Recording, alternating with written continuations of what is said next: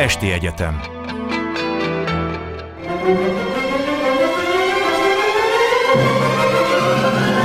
A világ urai Merre rángatják a világ szekerét a hatalmasok? Szénási Sándor műsora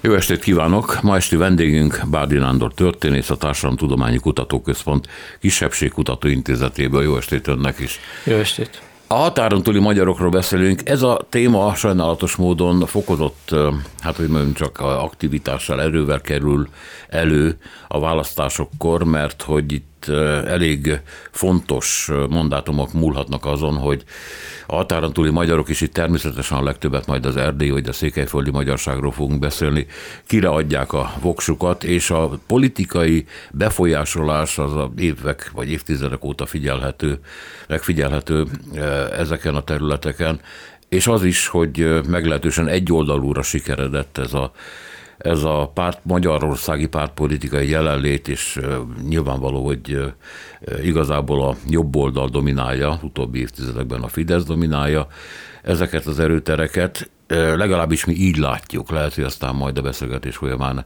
ez sokkal árnyaltabb képet kap. Minden esetre ha az ember erdélyi vagy székelyföldi politikussal, meghatározott személyiséggel, értelmiségével beszél, akkor azt mondja, hogy kérlek szépen mi a Fideszé vagyunk. Hát aztán vagy tetszik neki ez, vagy nem tetszik. Mit szól ehhez? Hát ez egy médiakép, és hogy mindig választásokkor kerül előtérbe, ennek az az oka, mert különösebb eh, kormányzati felelősség nélkül bármit lehet mondani a határon túli magyarokkal kapcsolatban. Azért a adóval kapcsolatban, az áfával kapcsolatban annak következménye van, és ugye Magyarországon nagyon sokan úgy érzik, hogy ők aztán tudják, hogy mi a tuti ebben a dologban, és hát sok minden kavarodik össze. Azért a, a, a, a kommunikációs kép és a valóság között bizonyos értelemben rés van. Az kevésbé köztudott, hogy eh, ma a vajdasági magyar szavazóknak vagy választóknak a, a, fele már nem magyar pártokra szavaz, felvidéken e, e, gyakorlatilag körülbelül ez 30 százalék, és a felvidéki pártoknak ez a legnagyobb kihívása, hogy a szlovák pártok magyar jelölteket indítanak. Erdélyben ez jó, a kisebb 10 és 20 százalék között van, elsősorban szórványban és nagyvárosban van ilyen átszavazás. A másik, ami sokkal fontosabb, hogy hogy a magyar társadalom nem eszmélt rá, Hát egyrészt az exodusra, hogy Vajdaságból és Kárpátaljáról folyamatos az exodus, de arra sem eszmélt rá, hogy az utóbbi tíz évben 1 millió 100 ezer új magyar állampolgár keletkezett. Ugye és akkor itt kezdődik a szavazati jog kérdése. Ebből durván 700 ezer olyan korú állampolgár van, aki szavazati joggal jogosulhat. 380-400 ezeren regisztráltak, és az utóbbi választásokon ebből ezeknek a 40-56-35 százaléka szavazott, tehát azt mondhatjuk, hogy durván 200 ezer ember szavazott a határokon túl levélben. Ez azt jelenti, hogy minden ötödik durván új magyar állampolgár.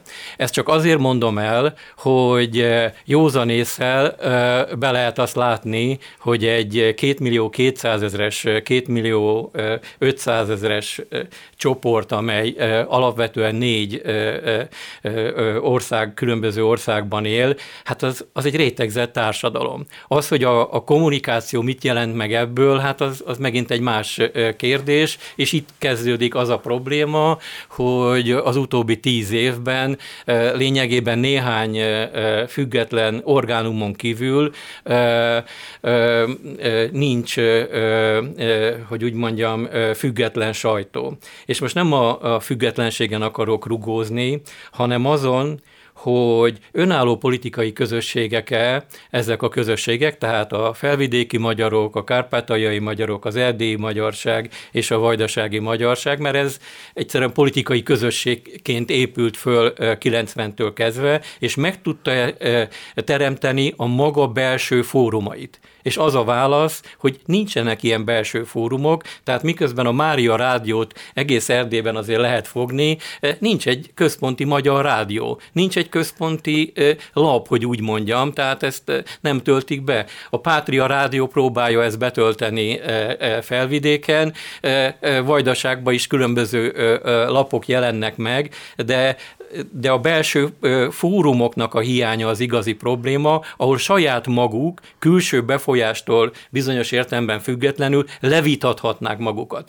Ugye, és akkor ehhez kapcsolódik kicsit önmagamnak ellentmondva a média használat kérdése szembe kell azzal néznünk, hogy 90-től kezdve, vagy a Duna TV megindulásától kezdve, 92-95-től kezdve több generáció magyarországi médián szocializálódott. Tehát a magyarországi kereskedelmi tévék mindent visznek, Szlovákiában és Romániában ezek megelőzik a, a, a magyar köztévét, ugye ezek a 2010 utáni mérések,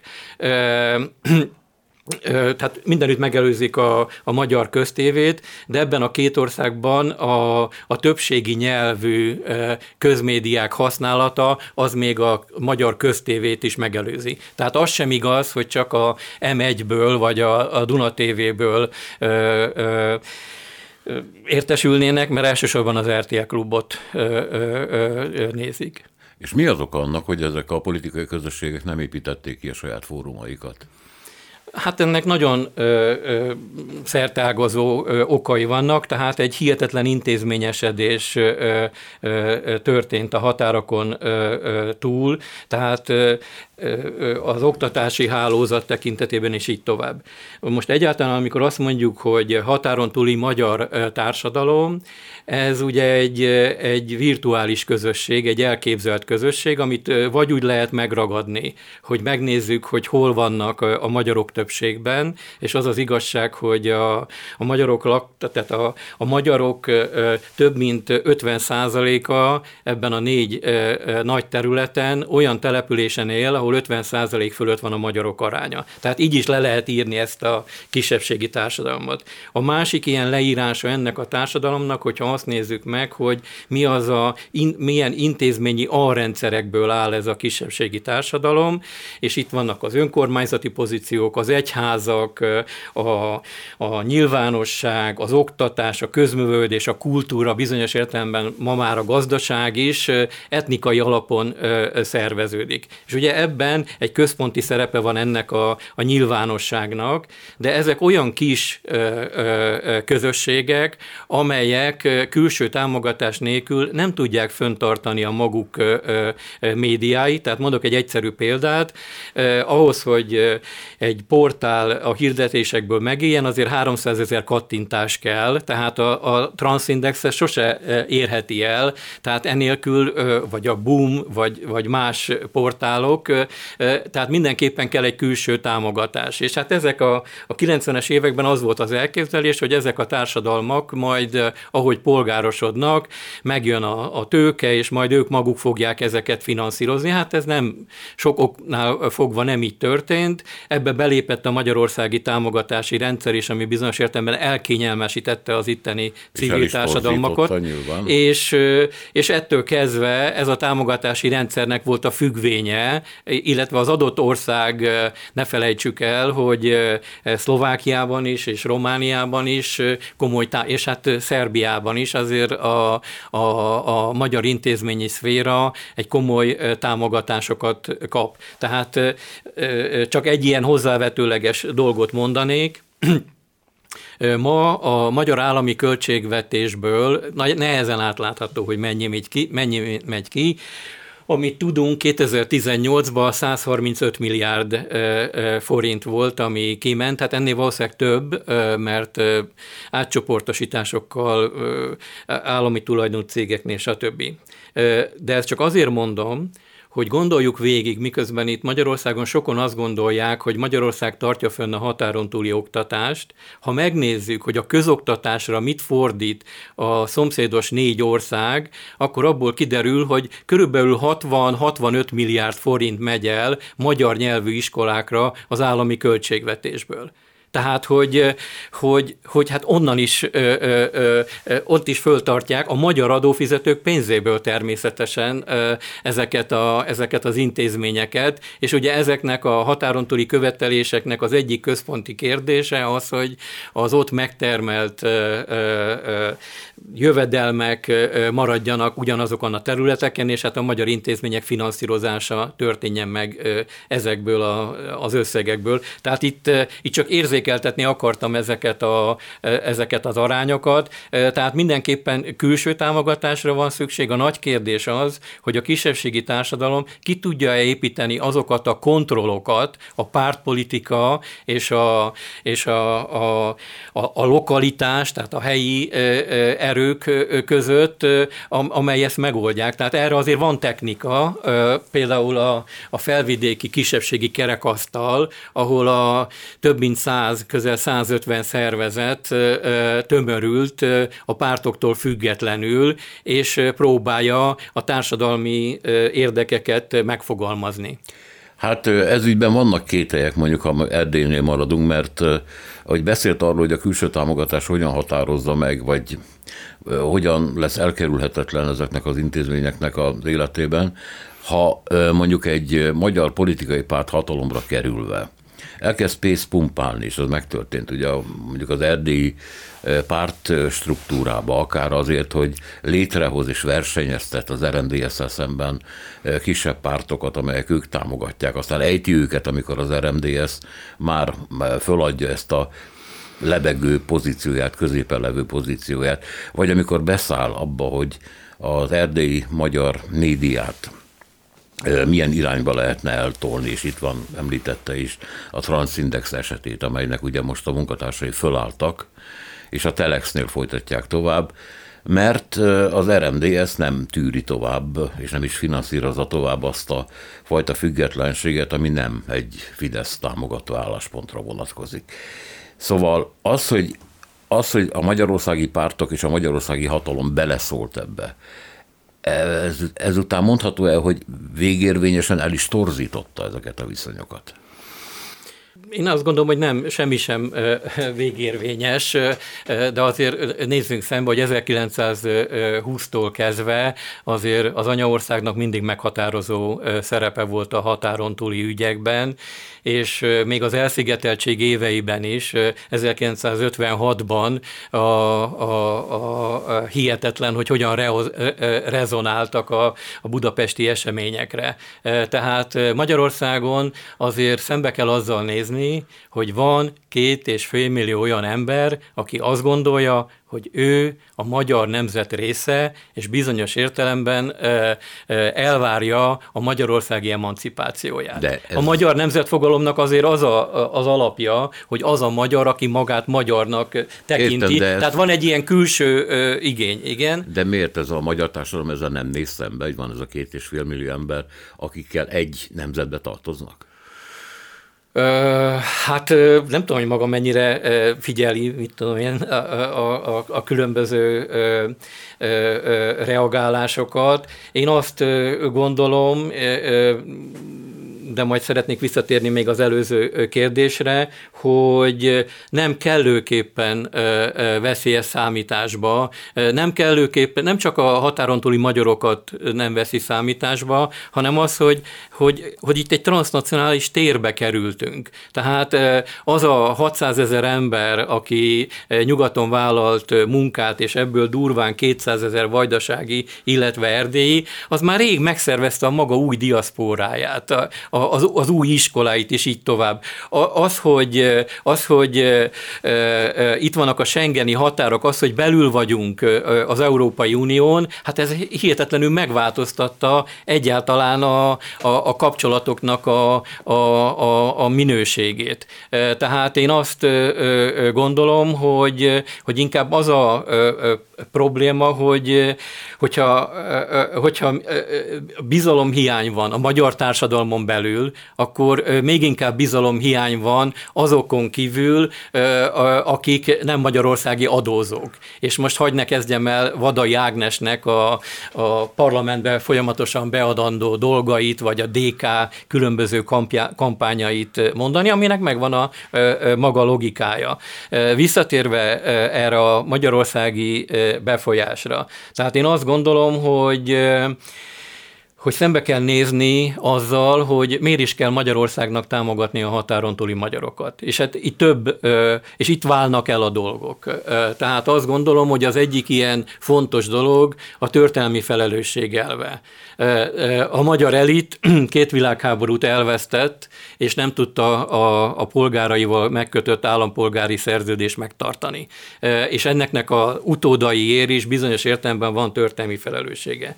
Egy másik ilyen fontos dolog gyakorlatilag a magától érthetődéség, tehát hogy, hogy, hogy hogy, hogy természetesnek veszem azt, hogy egy közösség tagjai vagyunk, tehát ezt úgy is lehetne mondani, hogy bizonyos politikai közösségnek ez tört téma, míg másoknak a határon túli ügy az egyfajta terep. Aztán van egy harmadik szempont, ez a, ez a szolidaritás kérdése, a családi kötődések. Tehát Magyarországon durvá három millió embernek van határon túli vagy kötődése, vagy szoros kapcsolata, és és van egy dolog, amiről kevesebbet szoktunk beszélni, Magyarország demográfiai és munkaerőpiaci utánpótlása lényegében határon túlról jön.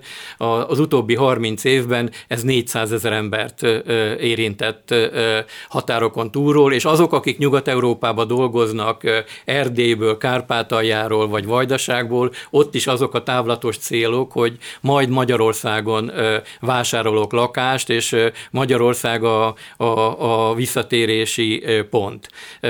Na most itt, amikor ezekről a kérdésekről beszélünk, és a határon túliakhoz való viszonyról, egyszerűen megkerülhetetlen a magyar nemzettudat problémája, amire legegyszerűbb azt mondani, hogy, hogy ez összetorlózott. A jobb Össze, és micsoda? összetorlódott. Aha. Egy összetorlódott nemzetről beszélhetünk, ahol a a, a 40-es évek második felében szétvert értékrendek és a Kádár korszaknak a, a plebejus nemzetfelfogása val igazából nem sikerült szembenézni. Nagyon fontos azt megértenünk, hogy míg a többi szocialista országban a 60-as évektől kezdve éltek a nemzeti legitimáció módszerével és eszközével, NDK-t és Magyarországot kivéve. Ugye hát azért a 60-as években, 64-ig azért még a börtönbe ültek az emberek, utána pedig a Kádár rendszernek a, a lényege volt egy olyan nemzetfogalom, aminek nem a nemzeti szuverenitás áll a középpontjába, hanem a stabilitás és a folyamatos életszínvonal növelés. Most rengeteg mentális dolog, a gulyás kommunizmus, a, a más országoknak a, a, a lenézése, a, a magyar kultúrfölény tudatnak a Kádár korszakban egyfajta megújítása, innen kezdődik. Na és akkor itt van a, a probléma, hogy míg a többi szocialista országban a baloldal gyakorlatilag a poszt-szocialista baloldal továbbra is élt a nemzeti legitimációval, és nem volt gond a jobb és baloldal között a nemzeti kérdésekben, addig Magyarországon ez gyakorlatilag meghasonlott. Tehát én azt gondolom, hogy, hogy a rendszerváltás szimbolikus konszenzusa után, ugye ez a hősök terei tüntetés, ami az első szabad tüntetés volt a falurombolás ellen, az valójában annak is volt egy, egy, egy háttere, az, hogy ez az első szabad tüntetés 56 óta, tehát nagy tömegek ezért mentek ki. E, ettől kezdve bizonyos értelemben a határon túli kérdés az mindig egy ürügy volt. Tehát csurkáiknak a kizárása az MDF-ből, ott megint egy álságos helyzet történt, mert ugye a, az ukrán-magyar alapszerződés el nem ismerése és bírálata miatt zárták ki őket, de valójában nem ez volt az ok, hanem meg kellett szabadulni ezektől az emberektől. Ahogy a román-magyar alapszerződés ügyében Orbán Viktor is nagyon jól tudta, mint a Fidesz nagyon jól tudta, hogy alá kell írni az alapszerződést, mert ez az ára az euróatlanti integrációnak. Ehhez képest ők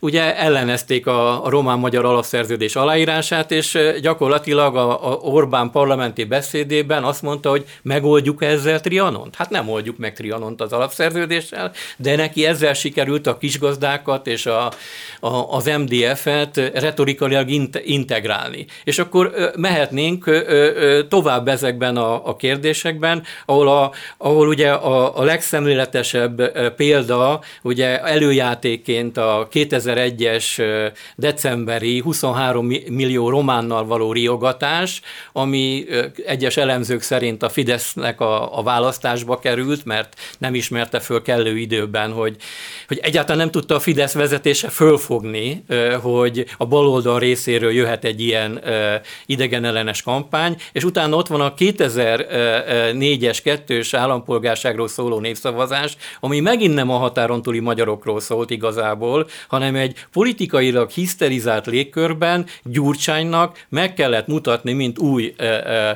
vezetőjének a, a baloldalnak, hogy Orbán legyőzhető minden áron. És ez történt, megtörtént ez a, ez a győzelem, de ezzel gyakorlatilag egy olyan traumatizált helyzetet jött létre a baloldal és a határon túli magyarok között, amely nem lehet bocsánatkérésekkel megoldani. Tehát ezt nagyon sok ember határokon túl úgy, ért, úgy értelmezte, mint hogyha az ember bemegy a bejön a gyereke, és el akar este búcsúzni tőle, és akkor az apa ad neki egy jó nagy pofont. Hát ez azóta is egy nagyon vita kérdés, hogy ugyan miért gondolnánk azt, hogy nem tekintjük magyarnak valak, azt az embert, akitől azt mondjuk, hogy hát ha szavazni akarsz a miniszterelnökömre, akkor adóz itt, éljél itt, és ne tedd azt, hogy átjössz ide, szavazol valakire, majd rám hagyod és te szépen visszamész. Ugye ez a vita azóta is él, én ezt most nem akarom eldönteni, csak emlékeztetnék arra, hogy nem föltétlenül rossz indulatú az, aki mondjuk azt képviseli, amit most én az előbb elmondtam. De térjünk vissza arra, hogy, hogy 1990-ben, amikor fölmerült ez, ez az egész kérdés, és akkor az ember hallott ilyen véleményeket, hogy hogy a baloldal ezt nagyon eltolta, hogy átengedte a terepet a jobb oldalnak, tudni a határon túli magyarság kérdését. De abból, amit ön elmondott, az világos, hogy ez a Kádár korszak tovább élése volt, nem egy akkori 90-es döntés mondjuk az akkori baloldalon. Igen, tehát azért azt az igazság kezdé hozzá kell tenni, hogy a a magyarságpolitikai rendszerváltás 1988-ba kezdődött el, és azért itt nem lehet kihagyni Szűrös Mátyás, Tabajdi Csaba, Szokai Imre, Őszi István nevét ebben a dologban. Az első intézményeket ők hozták létre 90-ig a kisebbségi kollégiumot, és hát utána is... számítottak az MSZNP-n belül a népi baloldalnak. Igen, hát, ezt a népi baloldalt azonban ugye a demokratikus karta karta időszaka, és azt gondolom, hogy a demokratikus karta időszaka 91 vagy 92 és 94 között volt az az időszak, ahol szétvált ez a dolog, és akkor itt jön az igazi drámai probléma, hogy hogy mind a bal, mind a jobb oldal számára a belső koherenciát megteremtő beszédmód az a másik kizárása volt, nevezetesen a bal oldalon egy antinacionalista beszédmód, egy fejlődési idealizmus, egy modernizációs beszédmód,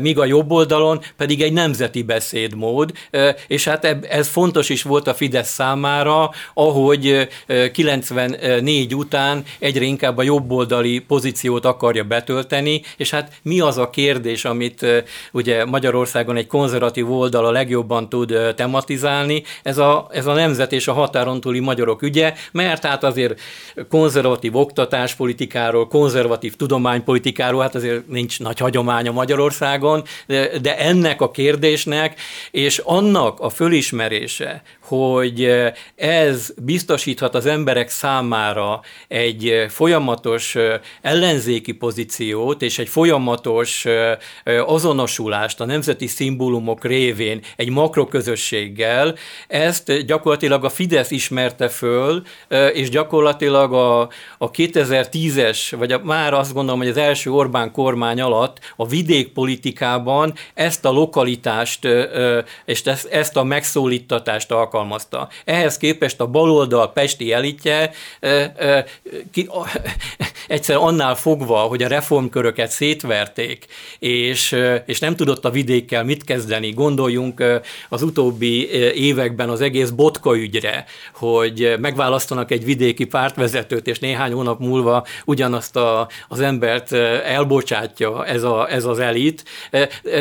Kiürült, ki, kiürült a baloldalnak a tartaléka, miközben a baloldalon kitűnő szakértői vannak, kitűnő programjai voltak az MSZP-nek, csak a kutya nem törődött azzal, hogy Tabajdi Csaba, vagy Földes György, vagy éppen Egri Gábor miket mond e- erről a kérdésről. De ugyanez mondható az SZDSZ-ről is, aminek kitűnő szakértői voltak, és éppen Tamás Gáspár Miklós kérte ki magának azt, hogy miért társítják az SZDSZ-szal azt, hogy nem törődik a nemzeti kisebbségekkel, miközben, és akkor felsorolta, hogy hány kiállás volt, hány petíció, stb. stb. De kétségkívül, hogy az SZDSZ nem arról lett híres, hogy hogy ezt teljes messzélessége fölvázol, vagy fölvállalta volna. Jut eszembe egyébként Orbán Viktor 90-91-ben forgattam vele felvidéken valami konferencián, és akkor ő azt mondta, hát akkor még ugye liberális volt, azt mondta, hogy azért szembe kell nézni azzal, hogy a liberalizmus az egyéni szabadságjogokat védelmezi, a közösségieket nem. Ennek következtében soha nem lesz olyan liberális álláspont, amelyik a határon túli magyar kisebbségeket, mint közösségeket fogja kezelni és védelmezni. Tehát ő ezt látta már akkor. Igen, lehet, hogy látta, de én azt gondolom, hogy egészen a, a 90-es évek közepéig ők azért egy egy nemzeti liberalizmust próbáltak képviselni, és a nemzetpolitika kötetük, ami a, azt hiszem 98-ban jelent meg, ezzel próbálkozik, hogy a kommunitárius eszméket valamiféleképpen bekapcsolni, tehát Bíró Gáspár tevékenységét, vagy Váradi Tibor tevékenységét próbálták integrálni ebbe a dologba. De szeretnék azért itt visszanyúlni oda, hogy a Fidesz megértéséhez azért látni kell, hogy ők már 1987-ben más volt a szuverenitás felfogásuk. Tehát míg a, a, a magyar rendszerváltásnak a nagy konszenzusa az, hogy egy fejlődési idealizmus és zárkózzunk föl nyugathoz, ők is természetesen ezt mondták, de ők úgy gondolták már akkor a szarvasi táborba és máshogy mindenféle megnyilatkozásaiban, hogy ők történetileg Európában vannak, csak éppen a politikai Európán kívül és rendkívül ö, ö, szenzitíven figyelték a, a, a, a, az európai belső problémákat. Tehát ők nem egy felzárkózás, nem egy, ez nagyon fontos megérteni, nem egy felzárkózás, nem egy válságkezelő ideológiában gondolkodtak, hanem hogy mi már szinte belül vagyunk ezen az Európán, és ezen az Európán belül kell a saját érdekeinket képviselni, és igazából, amikor a, a 90-es években szétválik ez a két ö, ö, ö, politikai közösség, és mondom, ennek a kelet-európai teljesen sajátos volt az, hogy a belső koherenciát épp azt teremti meg, hogy a másikat kizárom ebből a, ebből a közösségből. Ó, hát az persze. Igen, de hogy egy szlovák egy, egy szlovák politól, egy szlovák pártól nem tudom elképzelni, hogy azt mondja, hogy nekem nem törstéma a nemzet kérdése. Ezt, ezt nem, vagy románul, nincs ilyen. Tehát ezt, ezt valahogy föl kell fogni ezt a dolgot, hogy a nemzeti szuverenitás az, az sokkal erősebben megjelent ezekben a politikákban. És amit ugye itt már volt szó a román-magyar alapszerződésről, és ugye az euróatlanti integráció az az a, az, az a helyzet 1997-98, amikor Orbánék egyfajta mediátori szerepet képzelnek el maguknak a térségben, ahol a, a, a környező országokkal külön-külön stratégiai meg megállapodást kötni, és Magyarország egyfajta móló legyen ebben a dologban, és amikor látják azt, hogy a határon túli ügyekben igazából nem tudják megoldani se Magyarországnak a védhatalmi szerepét, se az autonómiát, egy konszociális modellt, akkor azt mondják, hogy Magyarországnak kell építkezni. És akkor itt van a, a különbség a, a, a határon túli vagy a magyarság politikában a bal és jobb oldal között, hogy míg Orbánék mindig úgy gondolnak a határokon túlra, mint a nemzet része, amelyet ugyanúgy kell fejleszteni és be kell emelni a rendszerbe, e, tehát e, az ottani magyar intézmények és a mi intézményeink, addig a baloldal ugye azt mondja, hogy ezek e, sokkal inkább önálló politikai közösségek, amelyek az adott politikai rendszeren belül is kiharcolják a maguk érdekeiket, és Magyarország támogatása az egy kiegészítő támogatás lehet. Mi rásegítünk erre a dologra, nem pedig azt mondják, hogy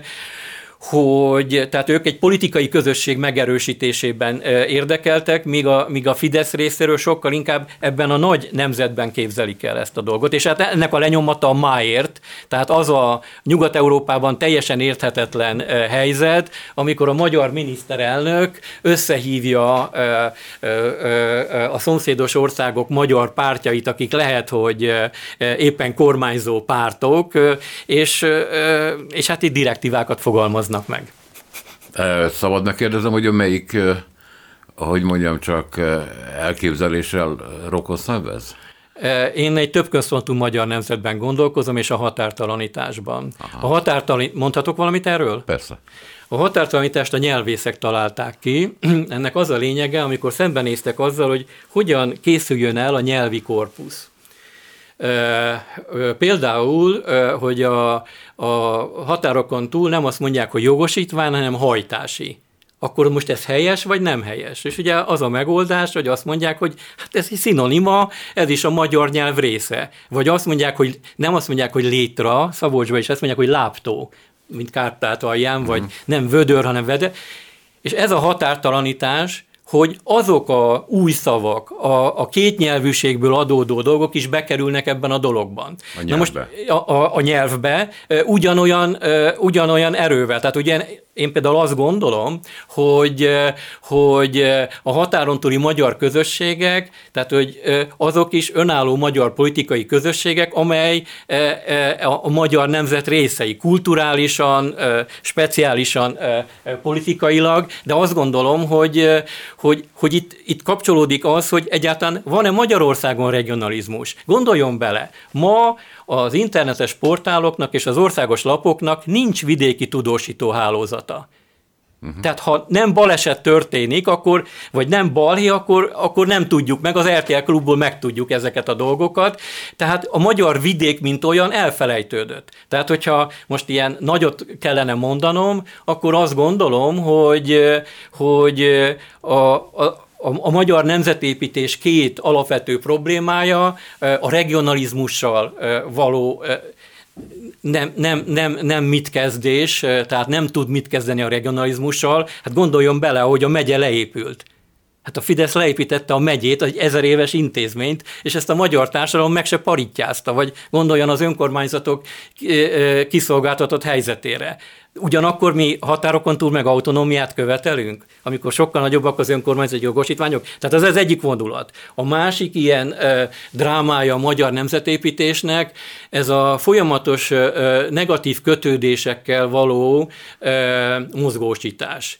Tehát a 19. századtól kezdve ugye ez a Bécsel szembeni mozgósítás, utána a, a mindent visszamozgósítás, utána az ellenségkép, tehát folyamatosan a negatív kötődések, nem egy pozitív kép. Bocsánat, nincs... ha közbe fogalmazhatok, akkor igen, tehát folyamatosan a haza és a haladás szembe, szembe kerül egymással, és akkor azt mondják, hogy válasz. És akkor én például a haladást fogom választani, ezt megmondom önnek őszintén, de nem tetszik ennek a szembeállítása.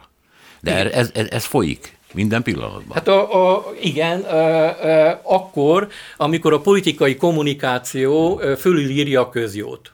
Igen.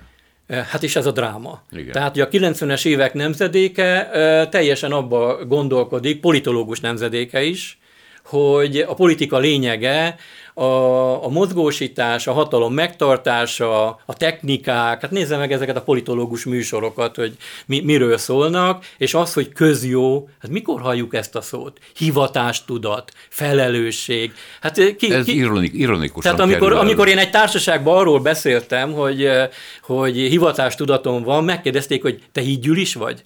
és akkor hát én liberális emberek között voltam, és, és döbbenten néztem ö, ö, körbe magamon. Na most ez miért fontos a kisebbségi társadalom szempontjából?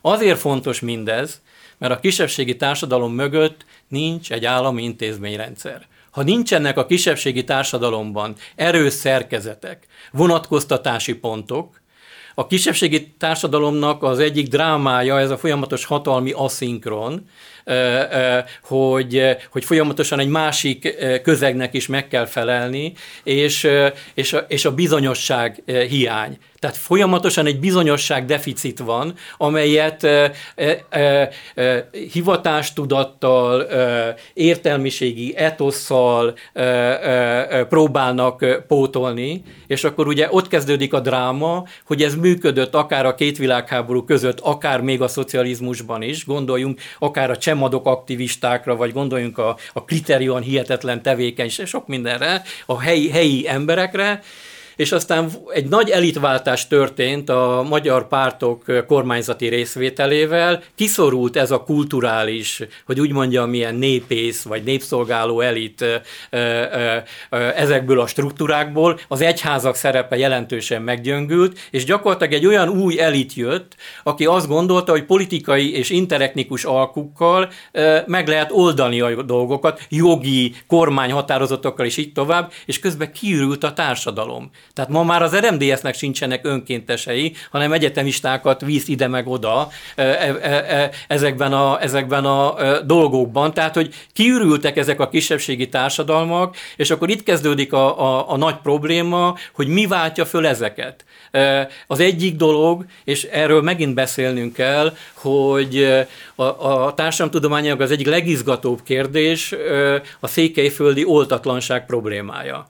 Tehát ugye a, a Székelyföld nagyon alacsony beoltottsággal rendelkezik, ennek több oka lehet, de az egyik legfontosabb az az a, a, az intézményekkel szembeni bizalmatlanság, és ez gyakorlatilag a Facebookon az informális közeggel pótolják, ahol persze a az álhírek, az álinformációk, az okoskodások a, a döntőek, és akkor ennek köszönhető az, hogy a magyarországi, hogy úgy mondjam, homoszexualitás vagy buzizás ugye átment a médián keresztül, de a Fidesznek az oltási kampánya nem ment át a médián keresztül a Székelyföldre ebben a, ebben a dologban, de mondom, itt megint ezek a belső társadalmi problémák, és hogyha a politikai kommunikációról beszélünk, és a folyamatos határtermelésről, akkor ez, ez teljesen egybeesik a kisebbségi társadalomnak azzal a azzal a folyamatos természetével, hogy van a többség és van mi folyamatosan van egy ilyen dolog, amit mi Magyarországon sokkal kevésbé érzékelünk, mert hát sokféle mássággal találkozunk. Ott van egy fontos másság, ezért a magyarság vagy a magyar nemzettudat az egy központi dologgá válik. Amikor e, folyamatosan ezt az ellenségképet nyomják, e, folyamatosan ez a határtermelés működik, akkor belül is megjelenik ez a határtermelés, tehát a, kisebbségi társadalom szolidaritása is felbomlik. Tehát néha, amikor ö, határokon túl, elsősorban Erdélyben tartok előadást, föl szoktam azt a kérdést tenni, hogy vajon 2004-ben a székelyudvarhelyiek megszavazták volna-e a a magyaroknak az állampolgárságot. És síri csend, mert egy olyan város, aki már a két világháború között is százezer kis univerzum jött-ment a Kossuth utcába Székelyudvarhelyen. Tehát ott mindenki egy kis mikrokozmosz, és hát folyamatos a, a politikai harcok során. Tehát Említette, hogy a Fidesz központi elve a határon túli magyarsága kapcsolatban az egységes nemzet fogalma, ami ezeknek a, különféle tagjainak, a közösségeinek az egységes fejlesztését is jelentette. De most ez hangozhat jól vagy rosszul, nem tudom, de abban a pillanatban, amikor ez nem Magyarország hozzájárulását jelenti, hanem egy politikai hatalomnak a fejlesztő tevékenységét, amikor kiválasztja magának, hogy ki az, aki nekem kedves, aki engem támogat, melyik erdélyi párt vagy pártsíra az, amelyik majd a kliensem lesz, és így tovább.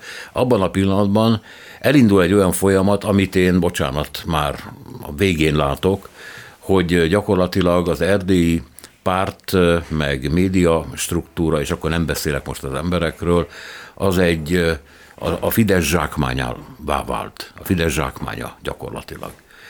És ez az, ami az eddigieket, amikről eddig beszéltünk, azért némiképpen fölülírja, mert ez biztos, hogy semmilyen szempontból nem lehet ö, egészséges, és semmilyen szempontból nem múlik el gyorsan ennek a hatása. Tudnélik az, hogy, hogy az ember alárendelt, hogy mások fizetik, hogy kitartják, hogy megmondják egy pártvezetőnek Erdélyben, hogy mi a véleménye, és ezt Budapesten mondják meg. Ez azért kicsit bonyolultabb. Jó. Tehát az első tétel az, hogy, hogy ezzel szembe kell nézni, hogy a Fidesz az nem egy értékvezérelt vagy ideológia vezérelt párt, hanem ideológia használó. Ez a különbség Lengyelország és Magyarország között ugyanígy ezekben a nemzeti kérdésekben is. Tehát amikor ilyen egységes magyar nemzetről beszélünk, azért ne felejtsük el, hogy 2002-ben a kedvezménytörvény még azért született, hogy a kettős állampolgárságot kivédjék mert hogy attól tartottak, hogy ez egy migrációs hullámot Mármint fog elindítani. A Fidesz tartott ettől. A Fidesz, Fidesz tartott ettől. Ezt most már összemossák ezeket, a, ezeket az ügyeket, és hozzátartozik ehhez, hogy hosszú ideig volt egy szerződéses nemzetkoncepció, amit Németh Zsolt képviselt, aminek az volt a lényeg, hogy ezek a politikai közösségek megmondják, hogy ők mit is akarnak, és mi valahogy egyezkedünk, és így támogatjuk őket. Ugye ezzel szemben Kövér László beszélt erről az egységes nemzetről, és ma pedig azt látjuk, hogy bizonyos értelemben a Fidesz geopolitikai érdekei felülírják ezeket a nemzetpolitikai ügyeket, hisz a kettős állampolgársággal ki van pipálva az a lehetőség, hogy ha akarsz, akkor bármikor emancipálódhatsz. Egyrészt, kettő, ne felejtsük el, hogy a határon túli pártvezetők egy bizonyos értelemben szorult helyzetben vannak, mert a közvény kutatások azért a legnépszerűbb politikusnak határokon túl mégiscsak Orbán Viktort hozzák ki, aki ismertebb, mint tegyük fel egy Kelemen Hunor, és nagyobb a népszerűsége. Itt nincs, tehát hogy bizonyos értelemben ebben csapdahelyzetbe kerültek, mert az emberek Orbánban látják ezt a megmentőt. Ne felejtsük el a következőt. Mi Magyarországról ugye azt látjuk, hogy tegyük fel a nemzeti intézményeket, mint az örökségvédelem, a környezetvédelem, a közgyűjtemények, stb. A, a Fidesz leépítette, ugyanúgy, mint a jogállamot. De határokon túl ezzel mindennapjaikban az emberek nem szembesülnek, ők azt látják, hogy ott, az áll, ott a állampolgárság, ami ezt a bizonytalanságot, vagy bizonyosság deficitet is hihetetlenül pótolja, mert most már van egy papírom arról, hogy oda is tartozom. Megvan a lehetőségem, tehát van pragmatikus oldala, hogy utazhatom ezzel az útlevéle, ugye most már Amerikába nekik kell vízum, sőt azoknak is, akik Magyarországon élnek és ott születtek, de ennek egy általunk, tehát én is egy született magyarországi vagyok, általunk át nem élt identitás átalakító szerepe is van, hogy, hogy igen, megkaptam azt, én is oda tartozom, ahhoz a közö bizonyságom van róla. Lehet, hogy a szekrénybe tartom, sose fogom használni, ugyanúgy, mint a székely zászlót, de, de van egy bizonyosságom erről a dologról. Tehát ők teljesen másképpen látják ezt a, ezt a fajta magyarországi folyamatot, ők ezt látják, és azt a kárpótlást, hogy, hogy az ő káraikért, vagy plusz terheikért mit kapnak. Mondok egy egyszerű példát, hogy ezekről a plusz terhekről legyen valami fogalma. Azt látjuk, hogy egy erdélyi, vagy egy felvidéki magyar, felvidékieknél kisebb az arány, magyar középiskolásnak a tanulási idejének 45%-a a többségi nyelv elsajátításával megy el. Tehát az össztanulási idejében ennyi, tehát neki így kell versenyeznie azon a piacon, ahol a másiknak ez az anyanyelve. Tehát akkor e, racionális döntés egy ilyen fiatal számára, hogy miért ezt tanulja, miért nem egy világnyelvet tanuljak és húzzak el. Hmm. És hát ez a, ezek a folyamatok itt vannak, tehát e, e, e, ezek azok a többletterhek nem tudom, érti ezt a problémát, és most már látjuk ezeket az etnikai, gazdasági vizsgálatok, Csatazsombor és mások, vagy Kis Tamásék vizsgálataiból, hogy igen, a munkaerőpiacon maga a nyelvtudás egy hihetetlen strukturáló tényező. Ugye ez legkevésbé Szlovákiában gond, Szerbiában és, és Romániában, és sokkal inkább Ukrajnáról nem is beszélve. Akkor még az a kérdés merül föl, hogy abban az esetben, ha Magyarországon a politikai pártoknak, politikai erőknek sikerülne megállapodniuk abban is, ezt be is tartanák. Hogy a határon túli magyar az nem zsákmányállat, az nem tulajdon, hanem egy olyan személy és olyan közösségeknek a része, amelyek tartoznak hozzá mindenféle szempontból, nem akarom ezt most végigénekelni, akkor egy normális anyaországbeli politika milyen lenne? Hát, támogatási rendszerek, stb. Igen, tehát azt, hogy tehát ez az egyenlő közelség elve, meg a határon túli magyarokat egyenlően kezeljük, stb. Ez egy ilyen absztrakt föltevés, mert hát világnézetek vannak.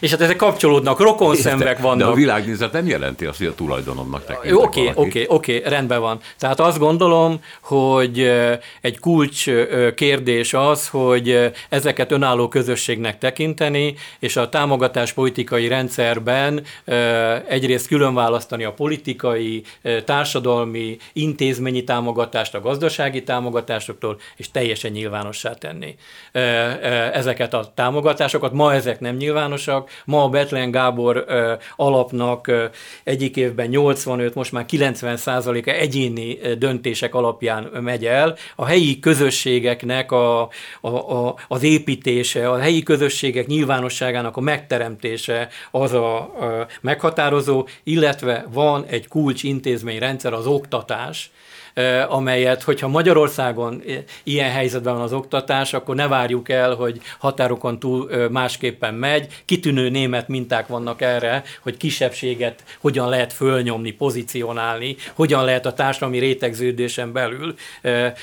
akár évtizedeken belül pozíciókat szerezni, az oktatás a kitörési pont. Tehát egy mindenkori magyar kormánynak, ahogy Magyarországon az lehetne a célja, hogy minden középiskolás gyerek alapsz szinten tudjon programozni, tudjon angolul, legyen jogosítványa, ezt a határokon túl. Tehát ez a nemzeti integráció, hogyha ezeket a, ezeket a mobilitási esélyeket megadjuk. Tehát a Magyarországra áttelepültek döntő része nem etnikai ügyből jön át, döntő része egyszerűen a társadalmi mobilitását itt tudja megvalósítani.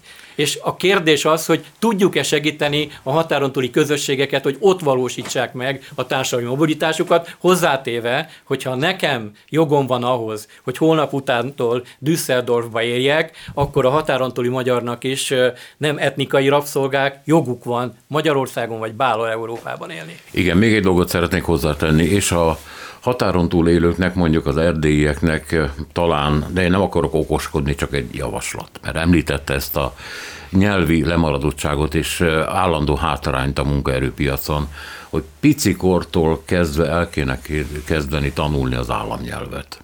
Mert ez valóban egy olyan hátrány, amivel ha később kezdik bepótolni, az már sokkal nehezebb. Csúnyát mondtam?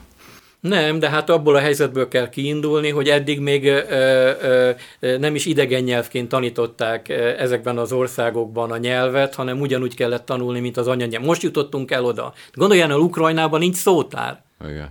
Tehát itt, itt, itt hihetetlen kezdeményezéseket kellene tenni, és hogyha már itt vagyok egy ilyen média stúdióban, akkor azt is mondhatnám, hogy ugye itt van egy egyik oldala, ahogy, ahogy bennünk élt az orosz tanulással szemben, egy ellenérzés, gondoljunk bele, hogy hát ott még inkább, mert nekünk azért a orosz katonák, igen, na érti, az igen, más persze. dolog volt, és akkor hagyd tegyek hozzá egy adósságot.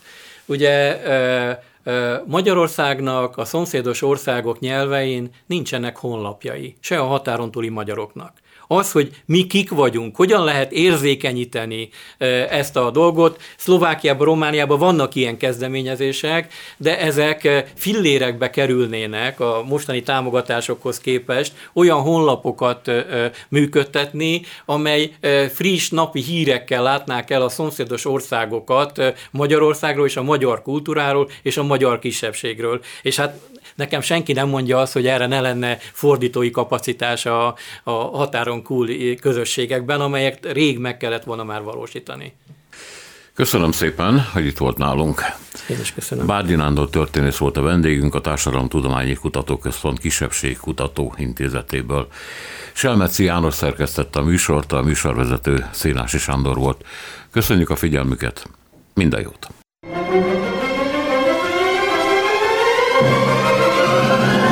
A Világ Urai című műsorunkat és Szénási Sándor műsorvezetőt hallották. thank you